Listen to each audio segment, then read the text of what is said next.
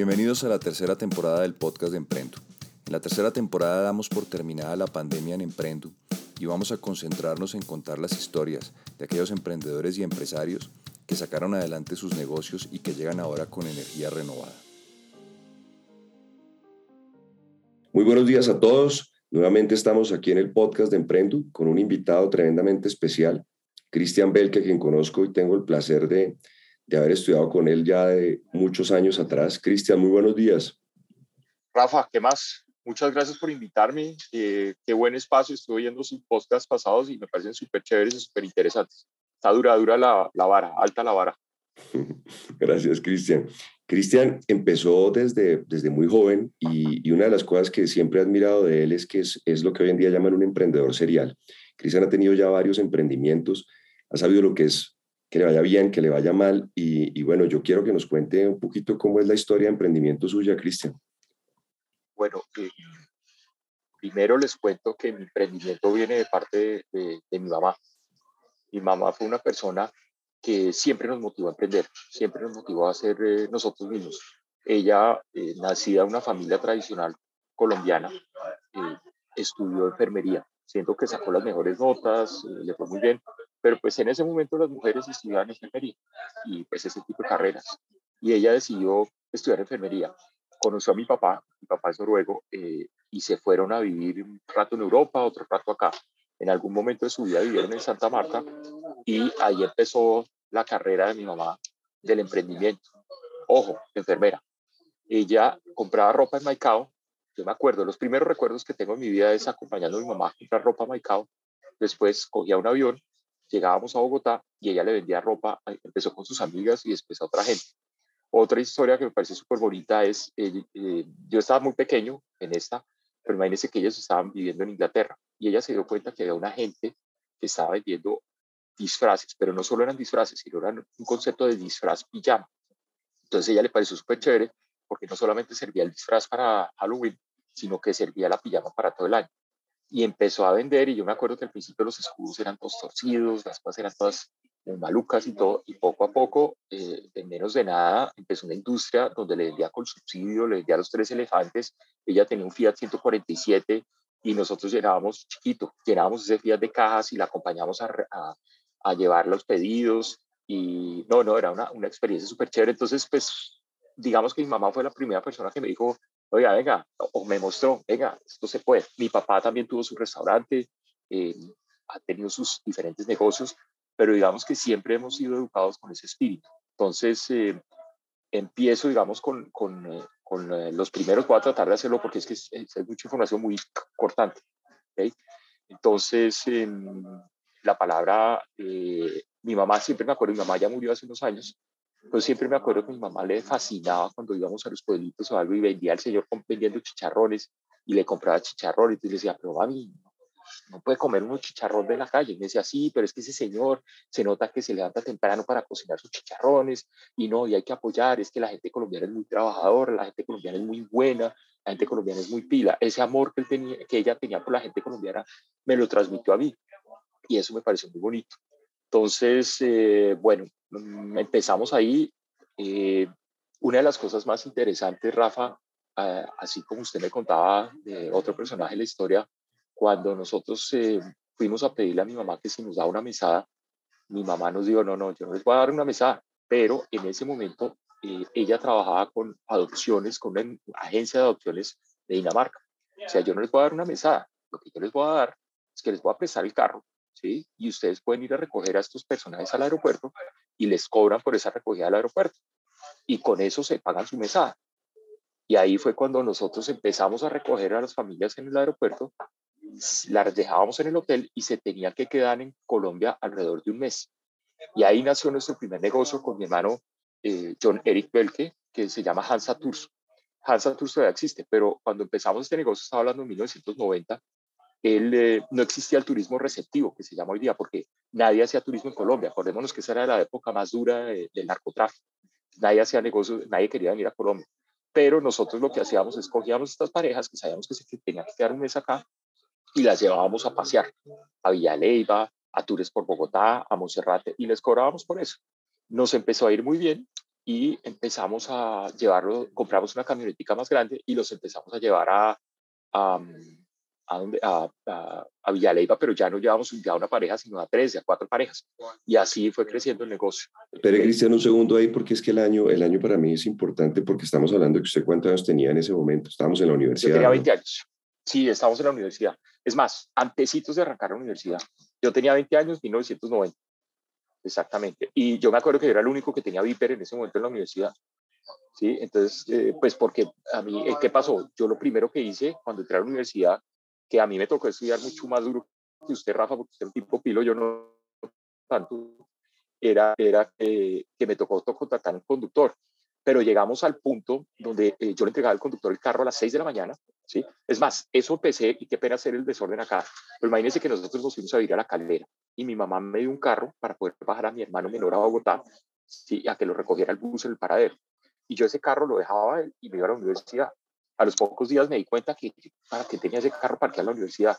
Entonces contratamos un conductor y a ese conductor lo pusimos a hacerle no solamente tours, sino eh, vueltas a, los, a, los, a estos padres adoptantes y el negocio se nos empezó a crecer, ya no solamente eran los padres adoptantes daneses, sino los noruegos, los holandeses, los suecos, que era en ese momento había muchos niños que se adoptaban de, Colombia para afuera.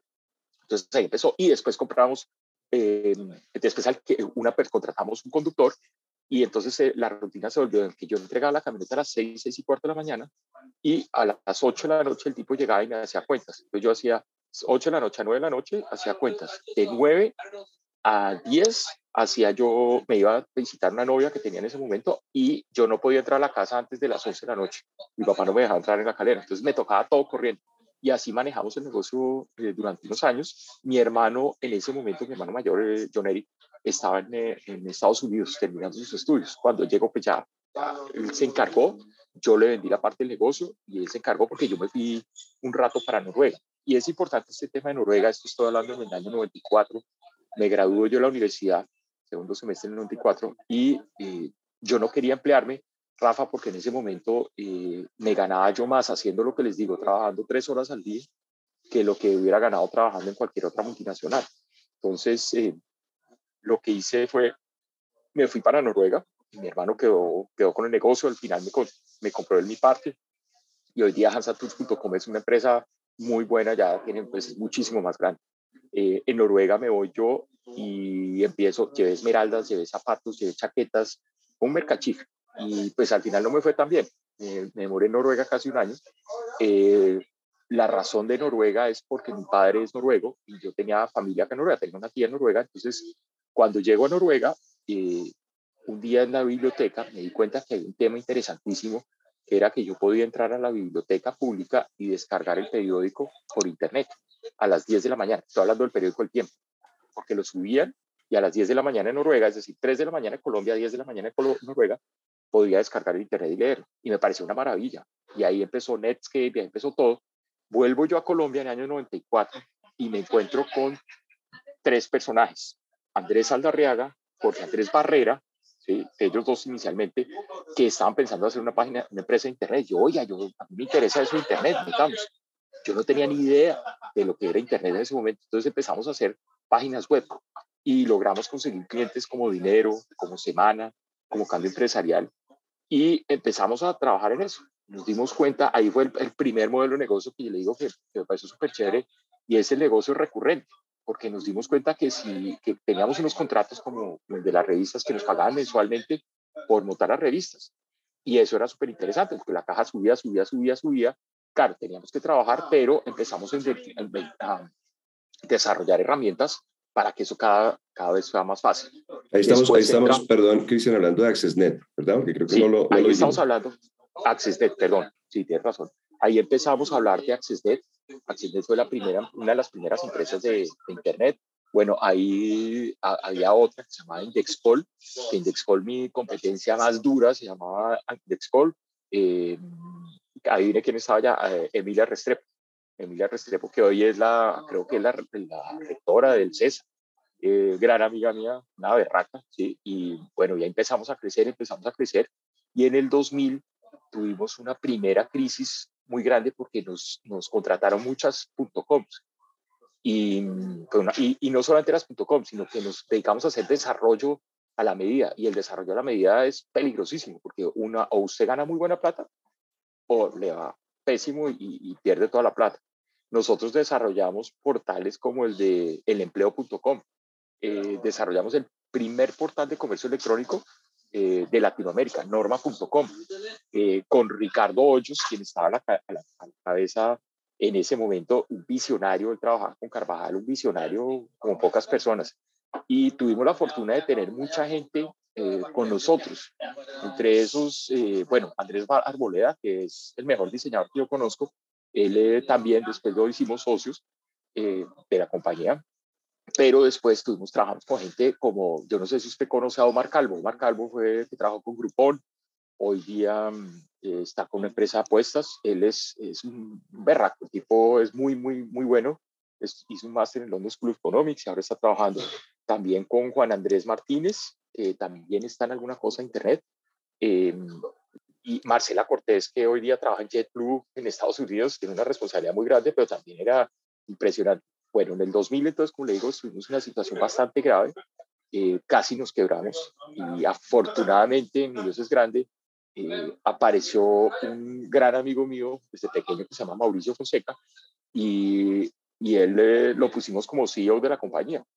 Y, y, él nos acompañó y nos acompañó a sacar a la empresa adelante. Y sacar la empresa adelante fue sacar gente, fue cortar costos, fue, fue, fue bastante, bastante complicado. Eso fue en el 99, nos demoramos más o menos unos dos años, el tiempo que nos acompañó Mauricio, y, y de ahí llegó mi otro socio, Andrés Aldarreaga, que estaba viviendo en Inglaterra, haciendo másteres, y pues nada, decidimos que él se quedara al frente y yo me voy nuevamente. En el 2003 me voy de la compañía, eh, muy, muy, muy golpeado porque pues, sentí que yo había, había amarrado, que no había funcionado bien la cosa. Y Andrés pues manejó la compañía durante los siguientes años todo y ahí viene para dónde me voy yo nuevamente, para Noruega. Entonces, llego a Noruega y aquí en Noruega me empiezo a dar cuenta que hay un mundo interesantísimo con tema de los celulares. Dice, oye, ¿qué pasa si empezamos a trabajar temas de corporativos de celulares? Y mi hermano menor, Carl Peter, en ese momento está estudiando un máster en, en, eh, sistemas de información en la Universidad de Oslo. Y le dije a él, venga, ¿por qué miramos este tema? Busquemos quién tiene eso. Y hablamos con un profesor de él y el profesor nos dijo, bueno, lo que ustedes quieren de, de hacer aplicar soluciones para celulares, en ese momento no había nada, soluciones por celular y todo eso, pues muy bonito, pero, pero ustedes quieren hacer plata o no? Entonces, sí, ¿por qué? Entonces nos dijo, porque es que hay un negocio más interesante, que es el negocio del entretenimiento celular. Entonces, ¿y eso qué es? Entonces nos dijo, mire, nos sacó una revista, mire, acá vende usted, ven rintos, venden imágenes, venden una cantidad de cosas, y la gente los descarga y por cada cosa que descarga va pagando y se le va cobrando del saldo del celular. Y nosotros, qué maravilla. Me dice, ¿y esos son negocios buenos? Me dice, buenísimos, están creciendo impresionante, todo el mundo quiere entretenimiento, entretenimiento celular. Eso funciona a través del SMS en principio y después un sistema de navegación que se llamaba WAP, que es como un web anterior al, al, al web. Y entonces usted le cobra al saldo del, operador, del, del usuario del celular. Bueno, pues empezamos a buscar empresas eh, escandinavas que quisieran venirse con nosotros a Latinoamérica y hablamos con tres. Una de ellas era un, personaje que había vendido su compañía a unos japoneses en 35 millones de euros. Entonces estaba más preocupado de, escoger el color, el color, del Ferrari que abrir otro negocio. Y otro eran unos que estaban muy pilos, que estaban, nosotros quedamos de finalistas porque ellos estaban expandiéndose y estaban entre ir a Irán e ir a Colombia con nosotros. Y decidieron irse para Irán. O sea, les pareció demasiado peligroso Colombia, les pareció demasiado riesgo. no, no, no, nos vamos para Irán. Entonces, para que, para que tengamos un contexto de lo que pensaban de nosotros en ese momento.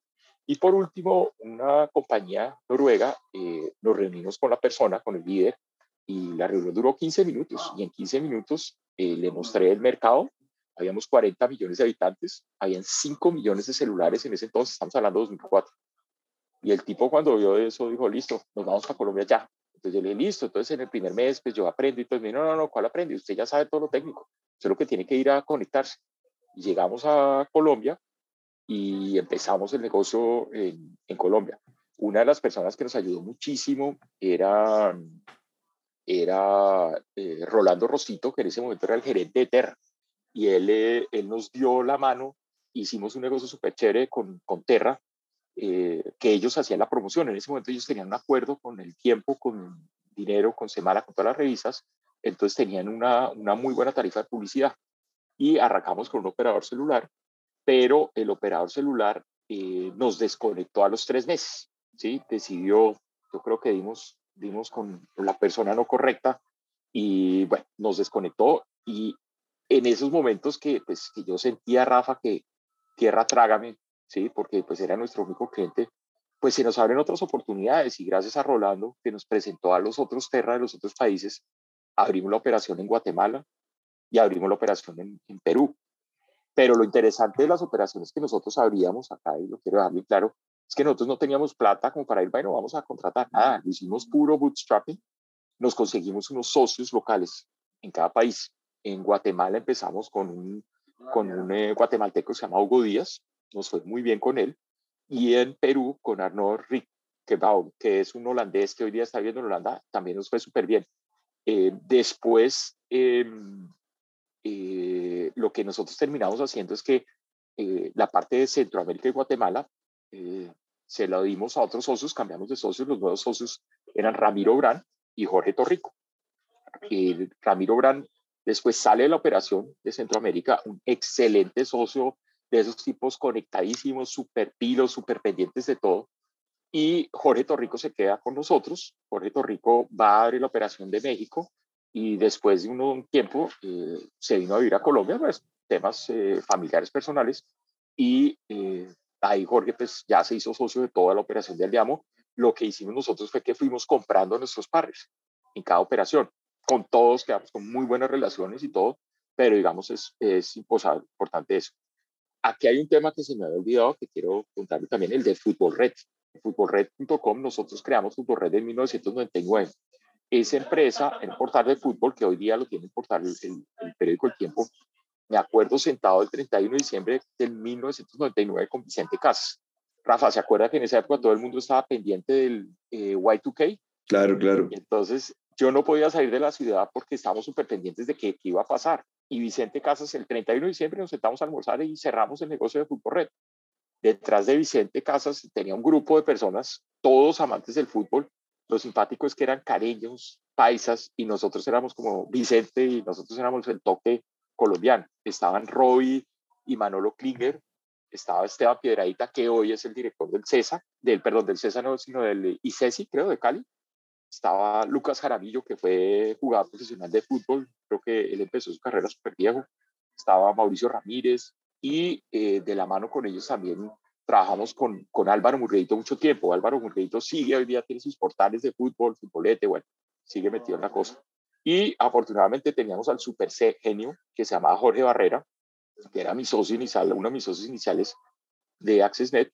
Con él hicimos dos proyectos, el Profe y eh, el Profe que se lo vendimos a RCN, que era de cuenta como un Fantasy League, pero pongámonos en el año 2000, un Fantasy League del año 2000. O sea, este tipo Jorge Barrera, un visionario, y lo montamos, y, y Lucas Jaramillo, que vendía un hueco, se lo vendió a RCN, se lo vendió a Conavi, pues que en ese momento era el banco, no se acuerda, que era de Bancolombia.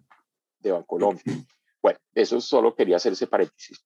Bueno, en, en Aldeamo entonces, digamos, los socios, eh, ah, me vengo yo en el 2003, después de recuperar la empresa, vengo yo para, para, para Noruega nuevamente, mirándolo en los socios, y empezamos nuevamente este negocio con estos noruegos que le cuento, con Eurovate y empezamos, ¿quiénes? Empezamos mi hermano Carpeter y Alfredo Ángel. Yo me vine para Colombia, Carpeter se quedó en Noruega y Alfredo también se quedó en Noruega. En ese momento Alfredo y, era como el que nos abría las puertas en Noruega, como el que manejaba la relación, porque él ya llevaba trabajando sus buenos años con noruegos y, y era difícil la interacción. Los noruegos son un poco diferentes en cuanto a que si uno les dice mañana la reunión es a las 3, la reunión es a las 3, o sea, no es a las 3 y 5 ni 3 y 10 y Carpeter era el contacto tecnológico. Entonces, el operador le decía a uno, listo, vamos a hacer una reunión para conectarnos a las 3 de la tarde. Bueno, usted sabe que usted trabaja en un celular. A reunirnos a las 3 de la tarde y el operador aparece a las 3 y media de la tarde y en Noruega le dice a uno, no, pero es que es el operador más importante. No, no me importa, yo tengo que ir a alimentar a mi gato y eso no es mi problema. Entonces es un tema cultural bastante fuerte que yo creo que nos volvió muy fuerte. Dentro de las personas con que nos asociamos, que quiero reconocer aquí, está Javier Cardona. Javier Cardona, él abrió la operación en Dubái. Hoy día tiene un portal que es súper, súper exitoso que se llama Undoc3. Y, y yo creo que él es de las personas que digo, oiga, estos emprendedores, pues sí, chévere y todo, pero pues yo también puedo. Y él llegó a Colombia después de Dubai y montó un Doc3 y le dio súper bien. Y otro emprendedor colombiano, japonés, que vive en, él vive ahorita en Singapur, pero tiene sus operaciones y es, le ha ido súper bien en el sudeste asiático que se llama Taro Araya. Yo no sé si usted lo conoció a él. No, no. bueno, Taro eh, fue nuestro socio en Bangladesh y fue súper exitoso. Bueno, mmm, eh, bueno, obviamente hay que reconocer que los operadores, somos muy, muy agradecidos con los operadores celulares, o sea, a veces eran relaciones duras, difíciles, pero tengo que reconocer que gracias a ellos, gracias a que nos dieron la mano, fue que pudimos sacar el negocio adelante. Todavía trabajamos con ellos en muchos países y todavía tenemos una relación muy, muy fuerte con ellos. ¿okay? Una de las cosas, Rafa, que a mí me gusta resaltar acá es que nosotros no nos inventamos nada. Nosotros hicimos como cuando mi mamá vio que había una cosa que se llaman disfraces pijama y se los llevó a Colombia. Pues nosotros hicimos lo mismo. Nosotros dijimos, oiga, hay una vaina que se llama venta de entretenimiento a través de celular. Llevémonos eso para, para Latinoamérica, ¿cierto? Y fuimos haciendo ese tipo de cosas. Una de las cosas que quiero resaltar acá es que hay un producto, nosotros usábamos todos los canales. Los canales era el SMS del operador celular, usábamos televisión, usábamos muchas cosas, pero había un tema que se llama el SAT Push, que se lo inventaba Gemalto. Gemalto era la compañía, creo que ya tiene otro nombre, pero era la compañía que mandaba, vendía las SIM las SIM físicas. Y entonces usted lo que hacía es que le mandaba un mensaje por la pantalla y le invadía la pantalla y usted tenía que aceptar o negar. ¿sí? Y entonces empezamos a vender esa, ese, esos productos a través de, esa, de eso. Lo hicimos con Gemalto Colombia. y allá había dos personas súper claves, que uno es em, Brian Rosso y el otro era Jaime Chacón. Y nos fue pero usted no se imagina, fue un éxito total. Tan es así que yo en una reunión que fui a Brasil, un año o algo después, fui a Brasil y dije, oiga, me gustaría hablar con la gente de Gemalto Brasil para ver qué oportunidades hay de entrar acá con ellos. Y de pronto llego a la sala de reuniones, me habían reservado la sala de reuniones más grande y habían 10 personas ahí. Y yo entré y dije, no, no, perdón, señores, ustedes están equivocados, yo, yo vengo solo para, reunir, para hablar de esto. Dice, no, no, con usted queremos abrir. yo, ¿por qué? Dice, porque es el primer país del mundo que ha sido exitoso con el lanzamiento de este producto y de ahí empezó y se empezó a mover a nivel mundial ese producto y ese servicio con, con ellos. Esto lo quiero hacer este paréntesis porque es que a veces nosotros los colombianos no creemos en nosotros mismos. Y yo creo que es súper importante saber que nosotros no somos iguales, sino muchas veces mucho mejores. Somos muy trabajadores, somos muy pilos. Y eso es lo que a veces se le olvida a la gente. Y otras empresas que hemos, otras empresas que nosotros hemos también creado, es una que se llama BIT, Bogotá Institute of Technology. Eso fue, nada, dijimos, oiga, faltan desarrolladores en el mercado, montemos un servicio para desarrollar, eh, para enseñarle a la gente a desarrollar, con, rompiendo con el paradigma de que tienen que ser ingenieros. Y dijimos, no, no tienen que ser ingenieros, lo que necesitamos son desarrolladores. Entonces montamos unos cursos para desarrollar en seis meses. Por eso, eso lo montamos con César Forero, con Marta Cero, con Leonardo Rojas. Y lo increíble de esto es que logramos después que se nos asociaron con dos personas también increíbles. Una es Natalia Becerra y, y su esposo Santiago Ricaurte. Eh, y no, no, o sea, eso nos disparó el negocio de una forma impresionante. Hoy día vi, el año pasado creo que capacitaron 2.500 personas y sigue creciendo. Y por otro lado, pues tenemos un coworking, eh, nunca como emprendo, pero, pero sí ahí, eh, digamos, dándole, que se llama Sector TIC. Y Marta Cerona, que está ahí al frente. Lo increíble, Rafa, yo no sé cómo les habrá ido con el Perú, pero lo increíble es que durante la pandemia nos, nos logramos mantener. ¿sí? Cometimos un error que fue culpa mía y es que nos metimos en una casa espectacular. 15 días antes de que cerraran Bogotá, contratamos una casa y eso nos costó una plata, pero eso sí quiero reconocer que fue culpa mía porque yo fui el que más fregué para que eso hiciera. Y por último nos metimos en un negocio ya como, inversionistas, eh, se llama sureti.com y es, un, es una persona que vende eh, hipotecas, que presta sobre hipotecas, pero es un crowdfunding de préstamos. Entonces usted tiene una casa, por ejemplo, y yo le consigo cinco o seis personas que le prestan sobre esa casa. Es un negocio increíble, está creciendo unos ritmos impresionantes, sureti.com. Yo ahí tengo cero relación. Entonces, nada, eso es como para contarle un poco la historia y como se da cuenta, eh, prácticamente yo no he hecho nada. Yo simplemente he estado ahí y he visto, oiga, esto pega, esto no pega, y como, eh, como quien dice, relacionar. ¿sí? volviendo al tema, una amiga que me decía a mí algún día, oye, pero tú cómo eres de visionario. Yo le decía, no, no, yo no soy un visionario. Lo que yo tengo es que veo unas cosas que están pasando en los países donde están un poco más avanzados que nosotros y simplemente hago copy-paste y lo tratamos de replicar acá. Es que quería destacar, digamos, varias cosas, Cristian. La primera, muy noble, además de su parte y como deben ser las cosas, reconocerle a muchísimas personas, porque finalmente en esto del emprendimiento uno se da cuenta que, pues uno solo no puede, que, son muchas las personas que, que lo ayudan y eso, y eso, digamos, me parece importante destacarlo de todo lo que usted nos ha contado. La segunda parte que me parece también interesantísima es la importancia de viajar, de viajar y de mirar cosas que pasan en otras partes y, que las ideas pues no son propiedad de nadie, las ideas realmente son de, de, muchísimas personas y, diferente a lo que uno aprende en colegio y universidad, eso no es copia, o sea, cuando uno toma una idea y la, y la vuelve o la personaliza o la, o la desarrolla en su propio país, pues no tiene nada de malo porque finalmente las ideas no son del que se las inventa, sino del que las ejecuta. Pero una, una, una tercera parte que me gustaría mucho que, que como que el que está oyendo no entiende lo que, lo que puede estar pasando es que usted está en este momento en, en, Noruega, en Oslo, y desde allá está, está, digamos, vinculado con sus negocios y con sus socios. Y yo creo que eso también es muy importante en estos tiempos, porque todo el mundo cree que, que, que, solo con negocios digitales se puede lograr eso. Y usted nos ha enumerado un par que son negocios físicos que operan en Colombia y que usted ayuda a manejar desde allá. Sí, sí, pues eh, eh, digamos que es un tema, no le voy a decir que es fácil, pero sí es un tema que se puede hacer, sobre todo pues cuando usted tiene socios tan confiables como mis socios. O sea, mis socios son los de ratos, ¿sí? Entonces, eh, ellos hacen mucho más de lo, que, de, lo que, de lo que yo estoy haciendo. Cabe recordar que en el 2016 Alfredo tomó las riendas de Aldiamo. yo era el CEO anterior, Alfredo cogió la compañía y la verdad es que la ha hecho crecer, la ha creado una infraestructura mucho mejor. Entonces, lo primero es que uno, y esto suena muy, muy frase de cajón, rodearse de gente buena. rodearse con gente que uno confíe. Mire, eh, eh, yo le digo una cosa, Rafa. Yo creo que lo más importante en la vida es la confianza.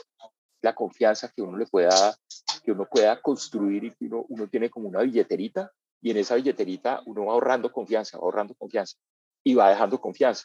Entonces, em, para mí es muy importante generar esa confianza con mis amigos, con mis socios, con mi familia, eh, con mis clientes, con todo el mundo. ¿sí?